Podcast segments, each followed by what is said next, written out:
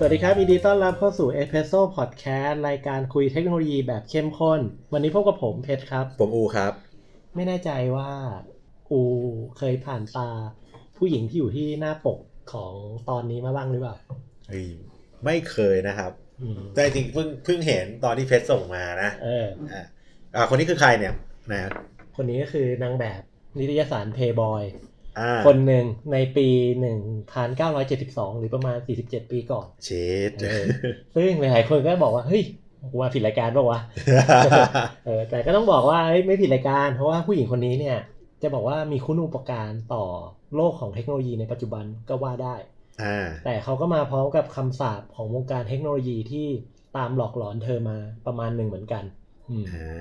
อืมอ่าอ้าวแล้วเขามีบทบาททางวิทยาศาสตร์ยังไงครับ คือจริงๆต้องเกริ่นก่อนว่าเมื่อไม่กี่วันที่ผ่านมาเนี่ย เราได้เห็นการเปิดตัวสารคดีเรื่องหนึ่งชื่อว่า Losing Lena อ่าเออเขาชื่อคุณลีน่าเนาะอ่าอ่าเออน่าจะลีน่าที่มันเป็นการพูดถึงเรื่องราวของภาพภาพหนึ่งที่เป็นภาพของคุณลีน่า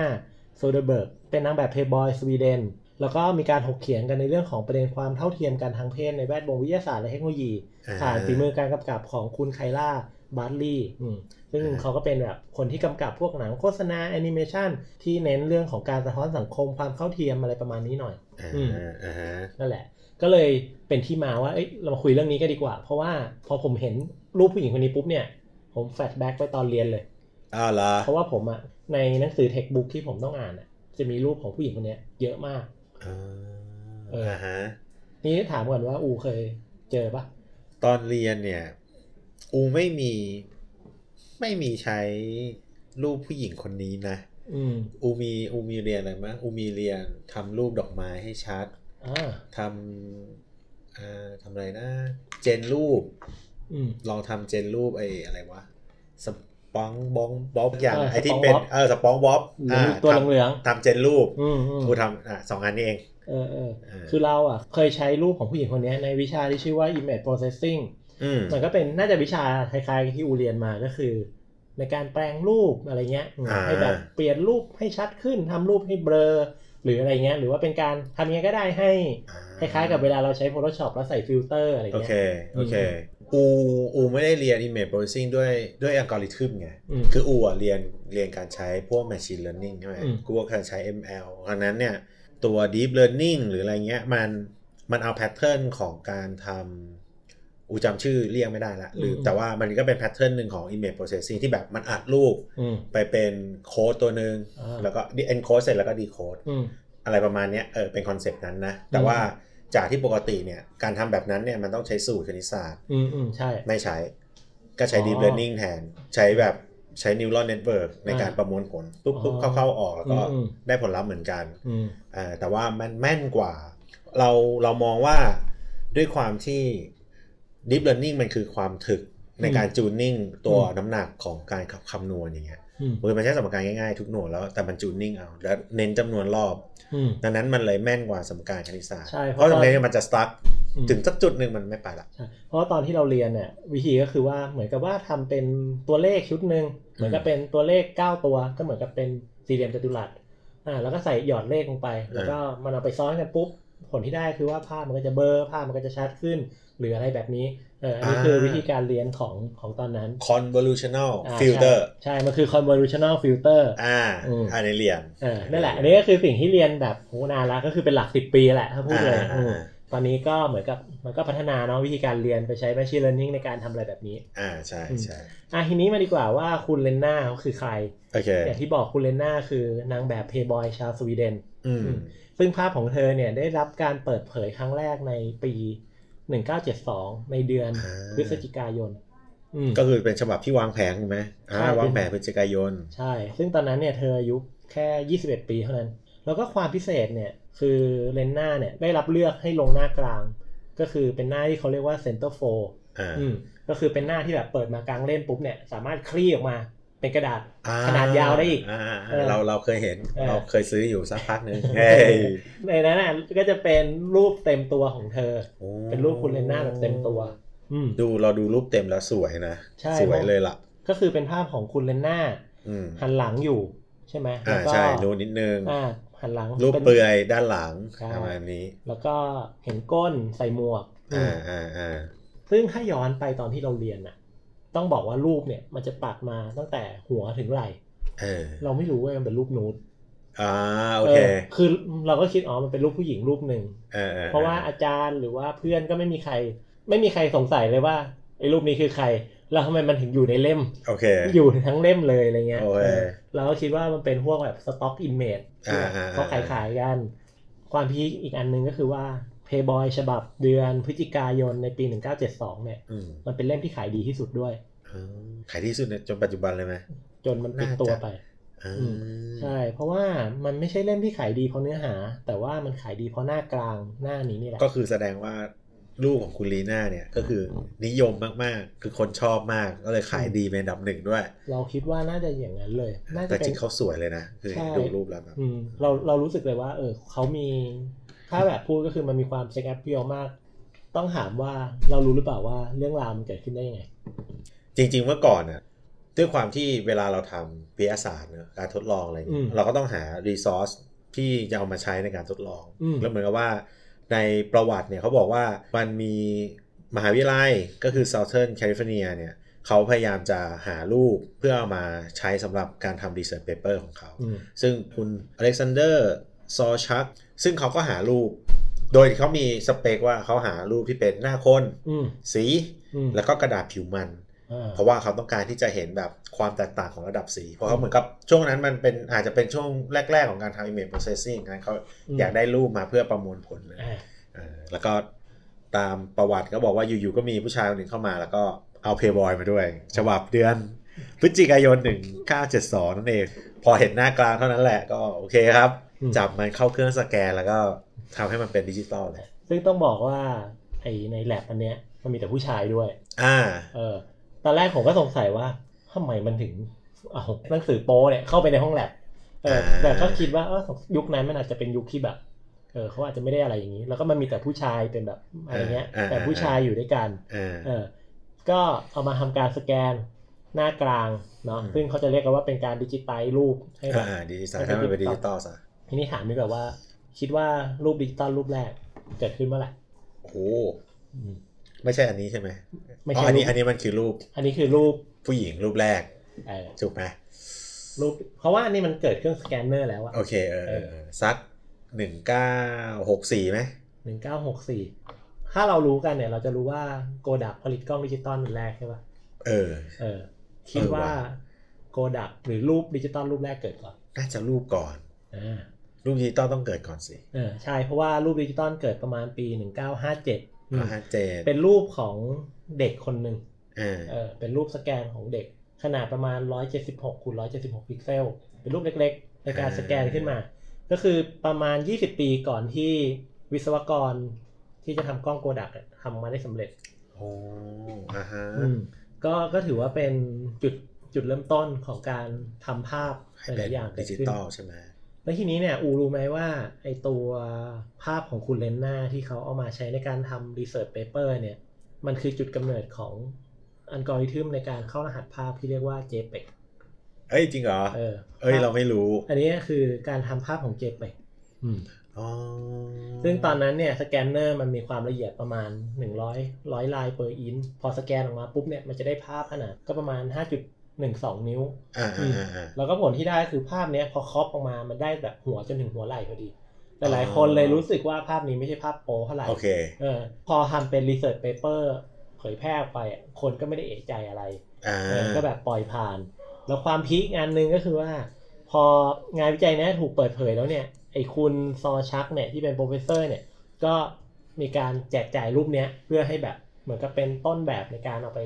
ทำการคอมเพรสหรือว่า ศึกษาะไรเรื่อง image ต่างๆออก processing ไปอีกใช่จนสุดท้ายก็ออกมาเป็น JPEG อย่างที่เราใช้กันอ่าเพราะว่าเราจะเห็นนะว่า ถ้าใครทำพวกรูป Photoshop อะเซฟเป็น bitmap อะโหไฟล์มันเป็นเมกเลย พอเป็น JPEG รูปก็จะเล็กลงแล้วก็แต่ละเอียดใกล้ๆเดิมอะไรอ่าเงี้ยอ่าฮะทีนี้ถามดีกว่ารู้สึกยังไงบ้าง ถ้ามีคนเอารูปอูไปใช้อย่างเงี้ย โหคือคือเราเราเรามองว่าสมัยนั้นมันคงยังไม่มี consent นะแต่ว่าจริง ๆ อะ สมัยนั้นมีอินเทอร์เน็ตยังวะอืมเราว่ามันต้องใกล้ๆจะมีป่ะ เออ แต่ว่ามันอาจจะไม่แพร่หลายมันยังไม่มีโซเชียลมีเดียอะไรอย่างงี้ไหมคือเรายังรู้ว่าสมัยที่เราเล่นอินเทอร์เน็ตใหม่ๆก็ ข้อมูลมันยังไม่ได้ broad อืมขนาดนั้นอะ มันก็ยังอยู่ในกลุ่มอย่างเงี้ย อืม เออดังนั้นแต่ว่า โหถ้าเรามารู้ว่ามีคนเอารูปเราไปประมวลผลโดยที่ไม่บอกเราก็อาจจะ เฮ้ย เอาไปทำอะไรวะทำงี้ได้ไงวะอืมใช่แต่ไหมว่า มุมหนึ่งเขาก็แย้งกันมาว่า มันเป็นรูปอยู่ในนิตยสารเนี่ย คุณลงไปในนั้นแล้วอะอ่าใครก็สามารถเอาไปทำอะไรได้หรือเปล่าถ้านิตยสารอนุญาต ซึ่งโอเคเพย์บอยก็อนุญาตให้เอาไปใช้ ถ้าเออ แต่ว่าเลืมก็ลืมไปนะเพราะว่ารูปมันเป็นมันก็พับลิกไปตั้งแต่เขาขายแล้วป่ะถ้าถามเราเรา มันก็มีมีสองความรู้สึกที่แบบ รู้ตีสึกตีกัน ในยุคนั้นเราก็รู้สึกว่าเขาอาจจะไม่ได้คิดอะไร แล้วก็มันเป็นแบบมันคนละวงการเลยอะอ่าอ่าอันหนึงก็แบบวงการนิตยสารอันนี้ก็แบบวงการการศึกษาแล้วก็เนิร์ดมากๆอะไรเงี้อ่ายอ่าอ่าเออ มันก็อาจจะแบบไม่ได้รู้สึกอะไร แต่ว่าพอมาปัจจุบันเนี่ย ก็ ก็จะแบบมีความตะคิดตะขวงใจนิดนึงเออือมแต่ทีนี้ทำไมคนถึงต้องใช้ภาพคุณลีน่า ก็เราว่าตามโจทย์เราว่าด้วยด้วยความที่สมัยนั้นน่ะมันคงหารูปที่มีคอนทราสต์พวกเงาอะไรอย่างเงี้ยยากนะ เพราะว่าอย่างตามโจทย์เขาบอกว่าอยากได้กระดาษมันหน้าคนแล้วก็เล่นเรื่องสีนะอืมซึ่งเพจก็ดูรูปเขาแล้วว่ารูปเขาค่อนข้างไล่เฉดแบบาคือคนถ่ายเก่งเอางี้ดีกว่าแบอืบมไล่เฉดมาแบบสุดมาก สามารถแสดงสีหน้าได้ชัดเจนอ่าซึ่งซึ่งเวลาเราทำพวก เรารู้สึกว่าถ้าเวลาเราทำ image processing อะสมมติเพชรจะ crop จากรูปให้เล็กไปใหญ่ ๆ ไปเล็กเนี่ยอืม พวกเนี้ยมันถ้ามันมันเพี้ยนไปอะมันดูออกอ่ายิ่งยิ่งมันละเอียดแบบรูปแรกเห็นชัดแล้วพอเหมือน เอ้ยขาดไปหน่อยหนึ่งมันมันน่าจะดูง่ายเลยอืมอะไรประมาณนั้นอาจจะเล่นเรื่องของอัลกอริทึมที่มันพัฒนาอัลกอริทึมมันดีขึ้นนั่นเองอะไรอย่างเงี้ยเราว่าอย่างนั้นนะอืมแล้วถ้าอย่างเงี้ย ถ้าแบบสมมติว่ารูปอูได้ถูกเอามาใช้ในเชิงเนี้ยเราเราจะรู้สึกภูมิใจปะหรือว่าจะรู้สึกยังไงคือจริงๆเราเราขาดกันสองอย่างคือเรารู้สึกว่าถ้าเราเป็นรูปที่เราถ่าย แค่ถึงไหล่อ่าคือเรารู้สึกว่าเราโอเคอืมแต่สมมติถ้าเป็นรูปนูดเราเงี้ยเห็นถึงตูดเห็นถึงแบบตูดคุณลีน่าเนี่ยเออเรารู้สึกว่า โอ้ถ้ากูโดนเอารูปนูดไปเผยแพร่ทุกคนเห็นหมดแล้วอะไรเงี้ยอืมเออ คือเราว่าณวันนั้นน่ะนิยสารเนี้ยมันอาจจะแค่เขาอาจจะคิดว่าเออขายแค่ที่นี่อืมแล้วมันคงไม่ได้ไปไกลอันนี้ ตอนเนี้ยมุมมันต้องมองใหม่แบบ นี่เขาเห็นทั้งโลกเลยนะอืมแล้วมันยันเห็นมาจนกระทั่งปัจจุบัน ซึ่งก็ผ่านมา 40 กว่าปี ใช่คือถ้าสมมติอะเนี่ยหยิบหนังสือเพย์บอยเมื่อ 50 ปีที่แล้วไอ้เพชรมันหาไม่ได้แล้ววะเข้าใจไหมคือมันเออมันเงี้ยแล้วก็แบบพอคนเห็นปุ๊บก็เฮ้ยโอ้โหนานมากอะไรเงี้ยแต่อันนี้มันแบบมันคือรูปที่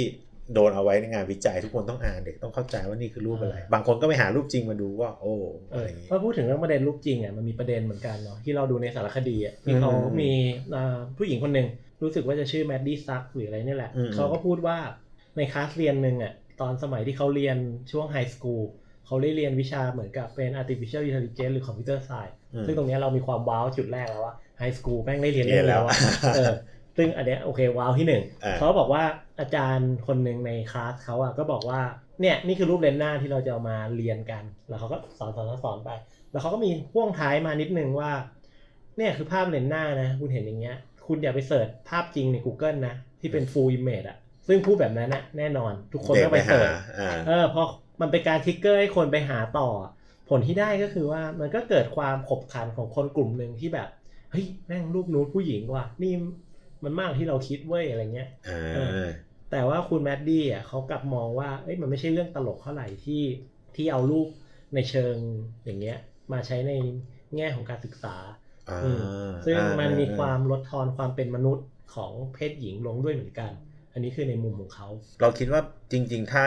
ถ้าในสมัยจริง ๆ มันอาจจะบอกได้ว่าในสมัยนั้นเนี่ยนักวิทยาศาสตร์ส่วนใหญ่เป็นผู้ชายแน่เลยอ่าเพราะว่าถ้าเพชรลองคิดดูว่าถ้าสมัยนั้นมีผู้หญิงคนหนึ่งอยู่ในกลุ่มนั้นเนี่ยอืมก็คงไม่เลือกรูปนี้ป่ะมันควรจะถูกโต้แย้งบางอย่างออกมาก่อนที่จะหลุดออกมาจากแลบแล้ว ใช่ เพราะว่าเรารู้สึกว่ารูปเนี้ยเอาจริงๆมันก็มีความไม่เหมาะสมอืมในระดับหนึ่งอยู่แล้วอะอืมเพราะว่าไม่ได้ขออนุญาตอันนี้อันแรกเลยอ่าใช่ไหมอันที่สองมันเป็นรูปนูดอ่า เราเรารู้สึกว่าเราเราซีเรียสนะว่าแบบอืมอยู่ๆคุณเอารูปนูดมามาใช้ในงานวิจัยอืมแต่ว่าด้วยความที่นักวิจัยสมัยนั้นอาจจะเป็นผู้ชายหมดเลย แล้วก็อืมไม่เป็นไรนี่อ่าถูกไหมมันก็เหมือนกับกดกดๆนิดนึงอืมเออประมาณนี้อืมมันมีมันมีบทวิเคราะห์หนึ่งที่ออกมาพูดถึงว่าการที่เขาเอารูปเลนส์หน้าออกมาใช้อะอืมเพราะว่ามันมันมีความคาดหวังว่าคนที่จะมารับสารต่อ ก็คือคนที่จะมาอ่านงานวิจัยอะก็จะเป็นเพศชาย ไม่ได้เป็นเพศหญิงอ่าอ่า ก็คือคนที่จะสามารถเข้ารับการศึกษาในในเพอร์สเปกทีฟของยุคนั้น ที่เขาอาจจะframe ออกมาโดยที่เขาไม่รู้ตัวก็คือว่า คนที่จะมาอ่าน paper ต่อเนี่ยก็จะเป็นผู้หญิงเอ้ยจะเป็นผู้ชายเพราะงั้นน่ะรูปผู้หญิงสวยๆงามๆมันเหมาะอยู่แล้ว ที่จะถูกเอามาลงเพื่อให้มันแบบความตึงเครียดของงานวิจัยพูดง่ายๆคือลดลงความความเป็นวิทยาศาสตร์สมัยก่อนอาจจะแบบว่าไม่ได้สนใจว่าผู้หญิงจะคิดไงอ่าถูกไหมเราจะสื่อประมาณนี้ใช่ไหมใช่ซึ่งมันก็อาจจะเป็นอีกจุดหนึ่งก็คือยุคนั้นเขาอาจจะไม่ได้ซีเรียสเรื่อง ความเท่าเทียมกันขนาดปัจจุบันด้วย ซึ่งเราเราจะตัดสินว่าผิดก็ไม่ได้เนาะเพราะมันอาจจะเป็นกรอบความกรอบคิดสของมัยนั้นอืมเหมือนเคยฟังว่ามันมีมหาลัยไหนสักสักที่ที่มันให้โควต้าผู้ชายมากกว่าผู้หญิงอ่าเราจำไม่ได้ละแต่อืมว่าเหมือนเราเคยดูข่าวอยู่แล้วยังคิดอยู่เลยว่า ผู้หญิงก็เก่งนะเออเออแต่ว่า เราไม่มั่นใจว่าเขาจะจำกัดไปทำไม หรือเราอาจจะมองว่าผู้หญิงอาจจะเขาอาจจะมองว่าผู้หญิงเวลาทำรีเสิร์ชดื่นๆดื่มอาจจะไม่ดีหรืออะไรหรืออะไรวะเอออะไรอืมซึ่งซึ่งอันนี้ก็เป็นประเด็นที่ค่อนข้างน่าสงสัยเหมือนกันอืมเพราะว่าถ้าเกิดว่าเรามองกระโดดมามองในเรื่องของการทำธุรกิจในปัจจุบันอะถ้าเรามาเทียบปัดส่วนของ CEO ที่เป็นผู้หญิงในปัจจุบันอะก็มีน้อย ถ้าเทียบกับผู้ชายอืมแต่ว่าพอลองไปดูรีเสิร์ชที่แบบจริง ๆ จังๆเนี่ยเรากลับพบว่าการที่ผู้หญิงน้อยอะไม่ใช่ว่าผู้หญิงไม่อยากทำนะผู้หญิงก็อยากทำแต่ว่ามีปัจจัยหลาย ๆ อย่างที่ทำให้พวกเธอเนี่ยไม่สามารถขึ้นมานำได้อือืมมโอเค อันหนึงก็คือโอกาสที่แบบแต่ในหลาย ๆ สังคมอาจจะมีการกดไม่ให้เขาขึ้นมา อืมมันมีถึงกับมีสถิติออกมาว่าในไทยเนี่ย ถ้าเกิดว่าธุรกิจที่เป็นครอบครัว ครอบครัวมักจะให้ลูกสาวเนี่ยดูแลเรื่องบัญชีการเงิน แต่ว่าตำแหน่ง CEO จะเป็นของผู้ชาย ก็จะเป็นความเชื่ออันหนึ่งที่เขาคิดเอาไว้กัน หรือแม้แต่ในระดับที่เป็น global หน่อย ก็มีความคิดว่านักลงทุนหรือพวก VC อะเลือกที่จะลงทุนในธุรกิจที่มีภาพที่เป็นผู้ชายเป็นคนนำมากกว่าผู้หญิง เพราะว่าเขารู้สึกว่าผู้หญิงเนี่ยเป็นคนที่แบบเจ้าอารมณ์อ่อนไหวเซนซิทีฟซึ่งพวกเนี้ยมันเป็นสิ่งที่ความเป็น CEO ไม่ต้องการอ่าแต่ว่าแต่ว่าตอนตอนเราทำงานกับผู้หญิงเราเราเรารู้สึกอย่าง ว่าผู้หญิงเนี่ยจะละเอียดอ่ากว่าเรามากมากมากเออเราทำแล้วเรารู้เลยว่ากูนี่ทำงานอย่างยาบหยาบอืมเออในขณะที่ผู้หญิงคือโหเช็คแบบเช็คแล้วเช็คอีกเช็คแล้วเช็คอีกอะไรอืมซึ่งซึ่งเราว่ามันอาจจะสะท้อนบางอย่างว่า เวลาเวลาเพจพูดว่าแบบ เออเขาให้คนนำเป็นผู้ชายแล้วให้ผู้หญิงดูบัญชีอย่างเงี้ยคือเรารู้สึกว่าจริงๆงานบัญชีเป็นงานสำคัญนะอืมมันต้องการคนที่มีความละเอียดรอบคอบสูงอืม ซึ่งเวลาผู้ชายไปดูแม่ชอบปล่อย แล้วมันหลุดอืมเออในขณะที่เรามองว่าความเป็น CEO เนี่ย บางทีมันอาจจะแบบว่า ลองยอมกล้าเสี่ยงนิดนึงอืมซึ่งถ้าเป็นผู้หญิง เราว่าผู้หญิงอาจจะเหมาะกับบริษัทที่ต้องการความรอบคอบสูงสูงๆแต่จริงๆอะเรารู้สึกว่ามันควรจะคู่กัน ไม่ใช่ว่า ผู้ชายนำคนเดียวแล้วว่าจริง ๆ บอร์ดมันคงมีผู้หญิงนะแล้วก็เราว่ามันต้องมาคานกันอะคือ ผู้ชายอย่างเดียวก็เสี่ยงไปอืมเรารู้สึกงั้นนะอืมคือเรารู้สึกว่าผู้หญิงอย่างเดียวก็อาจจะรอบครอบเกินไป คือในมุมธุรกิจมันอาจจะมีข้อดีข้อเสียที่อันนี้เป็นความเห็นส่วนตัวกันเอาไว้เป็นส่วนตัว แต่ว่าแต่ว่าเรื่องกฎอะเราว่าอันเนี้ยมันก็มีมีให้เห็นอืมเราว่าน่าจะทุกคนน่าจะเห็นแหละอืมแต่อยู่ที่จะพูดไหมเราอืมรู้สึกว่ามันมี ซึ่งในมุมเราเรามองว่าอ่าเรื่องพวกเนี้ยมันควรจะมองข้ามความเป็นเพศไปได้แล้ว มันไม่ใช่เรื่องของเพศชายเพศหญิงละอ่าใช่ อย่างในเรื่องของการลงทุน อันนี้พูดถึงเพศที่สามด้วยนะทุกเพศไม่ว่าจะเป็นแบบไม่ใช่เป็น binar- เพศ binary เป็นสเปกตรัมอะไรอย่างนี้ไปเลยอืมอืมอืมคือไม่ว่าคุณจะสมมุติว่าเราจะเลือกลงทุนในบริษัทไหนสักบริษัทอ่าโอเค ตัว CEO มีผล แต่เราควรจะดูที่ตัว CEO ไม่ใช่ว่าดูที่ออเพศของเขาเออเจอพอเพจพูดมาก็นึกได้ว่าจริง ๆที่กูพูดไปอะมันก็เป็นแค่เรื่องของสถิติอ่าใช่ที่เขามองว่าผู้หญิงทุกคนจะละเอียด ผู้ชายจะเป็นคนที่แบบกล้าตัดสินใจ มันคือ stereotype มันคือที่ที่เราคิดออกมา ที่เราคิดมาหรือว่ามันเป็นสถิติที่มันอืมที่ที่ทุกคนโดนฝังมา เออแต่ในความจริงแล้วรู้สึกว่าเออมันก็จะมีผู้หญิงบางคนที่ใช่ที่เก่งกว่าเราที่แบบกล้าตัดสินใจมากกว่าเราและเราหรืก็ว่าจะมีผู้ชายบางคนที่แม่งละเอียด ละเอียดกมากว่าผู้หญิงอีก อ่า ก็มีดังนั้นเออที่เพจพูดก็ถูกว่าจริง ๆ เราควรจะให้ความสำคัญกับตัวบุคคลมากกว่าที่เพศหรือสภาพหอาจรือจะอะไรเรียกเงี้ยว่าให้ความสัมพันธ์กับผลงานมากกว่าเพศอ่า คือคือเราชอบคำหนึ่งในสารคดีเขาพูดมาประมาณว่า gender อะมันเป็นแค่โล ในการใช้ชีวิตอ่าอืมคุณไม่ควรเอา gender เนี่ย มาตัดสินว่าใครคู่คู่ควรหรือไม่คู่ควร มันเป็นแค่โรเล็กๆอันหนึ่ง ในการว่าเขาเลือกที่จะใช้ชีวิตยังไงเฉยอ่าอืเอมอน่าสนใจปัจจุบันถามว่ามันดีขึ้นไหมก็ก็ต้องตอบว่าหลังจากที่มีการชูประเด็นเนี้ยกันมาเป็นระยะระยะ ภาพของคุณลีน่าก็เริ่มถูกให้ความสนใจมากขึ้นในแง่ของว่า เราควรจะหยุดใช้รูปของคุณเลน่ากันเออเออก็ดีนะ เรารู้สึกว่าเดี๋ยวนี้รูปมันก็มันมีตัวเลือกเยอะขึ้นไหมเออมันไม่จำเป็นต้องใช้รูปเขาได้แล้วถูกไหมใช่เออก็ไม่แน่ใจเหมือนกันว่าทำไมถึงมีการใช้มาจนถึงปัจจุบัน คือคือเราที่ตลกอันหนึ่งคือเราไปถามเพื่อนที่เป็นอาจารย์อืมว่าเฮ้ยมึงรู้จักรูปนี้ไหมเขาบอกเฮ้ยรู้จักดิเป็น ภาพชื่อ Killing Lina คือชื่อภาพมันจะชื่อนี้ แล้วก็ถามว่าเฮ้ยตอนนี้ยังใช้รูปนี้อยู่ป่ะเขาบอกใช้ใช้ในสไลด์ยังมีรูปนี้อยู่ ก็เอามาใช้สอนด้วยเหมือนกัน ก็เลยลองส่งสารคดีนี้ไปให้ดูเขาบอกเออว่ะ ก็ไม่คิดเหมือนกันว่ารูปเนี้ยต้นฉบับมันคือรูปนูดอ่าเออ เราก็เลยคิดว่ามันน่าจะเป็นการแบบใช้ต่อๆกันมา อาจจะเป็นระบบ reference เออมันคือการ Reference เออมันคือการ reference คือบางทีเนี่ย อย่างเราเวลาเราทำตอนเราทำ thesis เราก็อ่าน paper เราก็มันก็ไม่ได้ไปขุดถึงขนาดว่านี่มาจากไหนอะเห็นไหมเราก็เออแค่อ่านว่าโอเคเขา ref มาแล้วก็โอเคเราอ่านของเขาแล้วโอเคแล้วดังนั้นว่ารูปลีน่ามันอาจจะโดน ref ref ref ref ref ref ref กันต่อมาแล้วอีกอย่างหนึ่งเราว่ารูปลีน่ามันถูกเอามาใช้เป็นเหมือนกับ benchmark ว่าอัลกอริทึมเนี้ยอ๋อทำได้ดีขึ้นดีขึ้นดีเข้าใจขึ้นดีละขึ้นอ่าอาจจะเป็นอย่างนั้นด้วย ก็เป็นไปได้ แล้วก็จริง ๆ อะไอ้รูปเนี้ยมันไม่ได้อยู่แค่ในในงานวิจัยนะ มันไปไกลมาก มันไปอยู่ในภาพยนตร์ด้วยอฮะอยู่ในซีรีส์เรื่อง Silicon Valleyเอาเหรอเออก็มันเป็นซีรีส์ที่เกี่ยวกับสตาร์ทอัพที่ทำระบบในการ compress ไฟล์เออให้เร็วและเล็กที่สุดเท่าที่จะทำได้ อารมณ์เหมือนประมาณว่าเมื่อก่อนเราจะปล่อยเพลงใน Spotify ไฟล์ใหญ่มาก compress ให้เล็กมากแต่คุณภาพยังอยู่อ่าแล้วมันมีรูปของคุณเลนน่าอยู่อันหนึ่ง น่าจะซีซั่นหนึ่งจำไม่ได้ โอเค มันก็ไปไปไกลอะ ไปไกลอืมแต่ว่ามันเป็น norm ของการทำ image processing แน่เลยตอนเนี้ยเราคิดว่าอย่างนั้น เออ ใช่ แต่ล่าสุดก็อย่างที่บอกก็คืองานวิจัยพยายามหลาย ๆ ที่ก็ออกมาปฏิเสธการรับ paper ที่ใช้รูปคุณลีน่าอืมซึ่งก็จะมีทางคุณเดวิดมันสันก็คือเป็น editor in chief ของเอ่อ journal IEEE อืมซึ่งทางเทคนิคจะรู้จักกันดีว่านี่คือ reference ที่แบบต้องใช้อะอืมอืม ก็ออกมาบอกว่ามันมีแบบรูปที่มันสามารถให้ผลลัพธ์ที่เท่าเทียมกันอย่างที่อูบอกอะอืมเออทำไมถึงไม่ไปใช้รูปนั้น ใช่ไหมเออมันมันน่าจะเปลี่ยนได้อะไรเงี้ยเออ มีอันหนึ่งที่ที่อูไปอ่านเจอแล้วน่าสนใจมากอืมรู้ไหมว่ามีมีบริษัทหนึ่งทำ AI ออกมาแล้วเออมีปัญหาเรื่องเพศด้วย เรื่องเรื่อง gender เนี่ยแหละเออเออบริษัทนั้นคือบริษัทที่เราน่าจะรู้จักกันดีนะครับนั่นคือ Amazon อ่าเออด้วยความที่ว่า Amazon เนี่ยทำ AI มาตัวหนึ่งที่มาคัดกรองเรซูเม่อืมอืมคราวนี้สิ่งที่เกิดขึ้นก็คือ พอมันเอาเรซูเม่ของคนที่เคยผ่านเนี่ยเข้าให้ AI มันเทรน สิ่งที่เกิดขึ้นก็คือ AI มันไป bias gender อ๋อ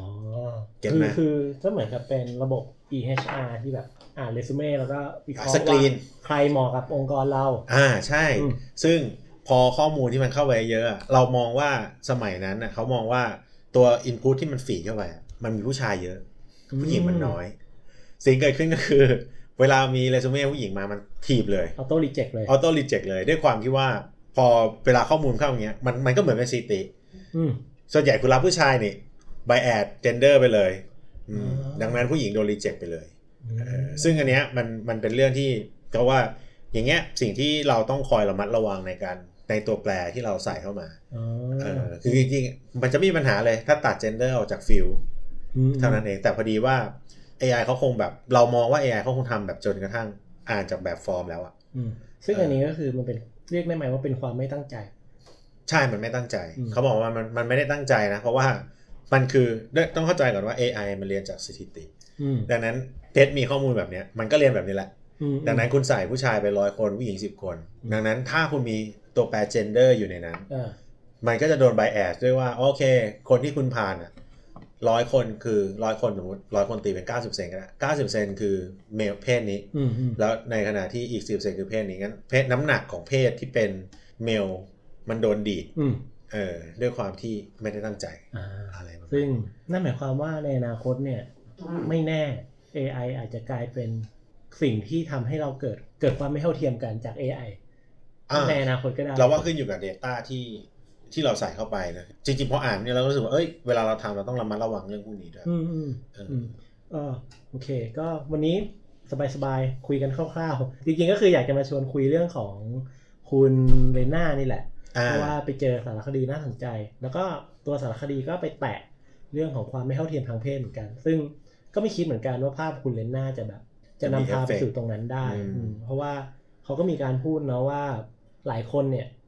ถอดใจที่อยากไม่เรียน หรือว่ารู้สึกกระอักกระอ่วนที่จะต้องเรียน เมื่อรู้ว่าเบื้องหลังของภาพนี้คืออะไรเอออืมเออเราว่าถ้าเป็นเป็นผู้หญิง คิดคิดว่าเอาภาพชายนูดมาผู้ชายอยากเรียนไหมเฮ้ยจริง ๆ ต้องบอกเลยว่ามันมีนะ เพราะว่ามันมันถูกทำมาในเชิงของการต่อต้านภาพคุณเลน่านี่แหละ เอาจริงเหรอ ใช่เพราะว่าเออเดี๋ยวเขาดูก่อน ในในช่วงช่วงเวลาใกล้ๆกันเนี่ยก็คือ มีคุณดีน่ากับคุณราเชลวอร์ดเนี่ยอืมเขาเลือกเอาภาพของฟาบิโอลานโซนี่อืมอืมเป็นโมเดล แล้วก็เป็นแบบนักแสดงที่แบบออกแนวแบบ macho หน่อยกำกล้ามอะไรเงี้ยอืมมาใช้แทนภาพคุณลีน่าเพื่อชูประเด็นเรื่องของการประเด็นทางเพศนี่แหละอืมว่าเนี่ยมันก็มีเรื่องนี้เหมือนกันนะอืมคุณเห็นแล้วคุณรู้สึกยังไงล่ะอืมอืมเอาใส่ไปในพวกงานวารสารวิจัยอะไรเงี้ยอืม ส่วนตัวก็รู้สึกว่ามันก็ มันก็มีค่าเหมือนเหมือนกับเราเอารูปเลน่ามาใช้นิดนิดๆอะใช่เออใช่ก็สุดท้ายก็คงลงท้ายด้วยประโยคนึงที่คุณเลน่าเขาพูดเอาไว้ว่า เธอเนี่ย ตัดสินใจในการ retire จากการเป็นโมเดลลิ่งเมื่อนานมากๆแล้ว หรือพูดให้ชัดก็คือ เมื่อเธอถ่ายภาพนั้นเสร็จเธอก็ไม่เคยถ่ายภาพอีกเลย แต่ว่าตอนเนี้ยอยากจะถึงเวลาที่เขาอะจะได้รีไทายจากวงการเทคนาทีอืม ใครที่ใช้อยู่ก็ลดละเลิกอ่าพี่เรียงจริใช้งรูปๆมีมีรูปใหม่ๆ ที่มันละเอียดกว่านั้น เยอะกว่านั้นให้เราใช้เยอะเลยอืมเออก็ลองดูครับ เพราะว่าหลายๆงานก็เริ่มรีเจ็คแล้วถ้าเกิดอืมคุณส่งไปวารสารคุณก็อาจจะโดนรีเจ็คทิ้งก็ได้อ่าเป็นไปได้กูว่าเราว่าถ้าถ้ามันออกมาขนาดนี้แล้วเนี่ยอืมเพราะว่ามันมีคนที่ทำเรื่องของ reference นะของอืม i t r i p l e อะไรเงี้ยเราว่าเดี๋ยวมันคงเป็นเรื่องที่โดนรีเจ็คในภาพสเกลระดับโลกใหญ่ขึ้นเรื่อยเออเออๆ อะโอเค ก็ส่งท้ายสักเล็กน้อย ตามสัญญาก่อนหวยออกเราไม่ได้มาบอกโมเดลหวยเหมือนเดิมอ่าอะหวังว่าโอเคทุกคนจะถูกนะฮะก็อันนี้ 2 ตัวบนครับ ก็ 5 ตัวเหมือนเดิม 0 3 5 3 0 0อืม2 3 แล้วก็ 7 3 นะครับเอ๊ะเลขมันซ้ำๆปะคือด้วยความที่มันเป็นสถิติ ดังนั้นพอเลขเลขเก่าออกมาเนี่ย มันก็มีความน่าจะเป็นที่มันเบี่ยงไปเฉย แต่ต้องเข้าใจกันว่าเราใช้ข้อมูลย้อนหลังเยอะอืมอืมดังนั้นมันขึ้นมาตัวเดียว ดังนั้นบางตัวมันอาจจะยังกลับมาอยู่อ่าโอเคแล้วก็ 2 ตัวล่างครับ ก็เป็น 75 65 45 73 แล้วก็ 76 ครับอืมโอเคมันแทง73 เหมือนกันทั้งบนล่างเลย ก็ใครสนใจอยากเสี่ยงโชคเสี่ยงดวงก็ลองดูนะฮะ แล้วก็แน่นอนเรามี 30 ตัวอยู่ใน description ของในพอดแคสต์ก็ ใครอยากซื้อเยอะกว่านั้นก็ตามไปดูได้นะครับอ่าอันนี้เรียงตามความน่าจะเป็นที่โมเดลมันทายออกมาอ่าตัวหน้าโอกาสออกเยอะตัวหลังโอกาสออกน้อยอ่าก็ก็คืเลืออกเอาเอง75โอกาสเกิดเยอะสุดตามมาได้65 45 73 76อ่าประมาณนั้นอ่าใครสนใจตัวไหนชอบตัวไหน อยากซื้อตัวไหนก็ลองดูตามครับไปเลยนะครับสำหรับตอนนี้ The Episode Podcast ก็เพียงพอเท่านี้ไว้เจอกันตอนต่อไปนะครับไปคแล้รัวบสวัสดีครับ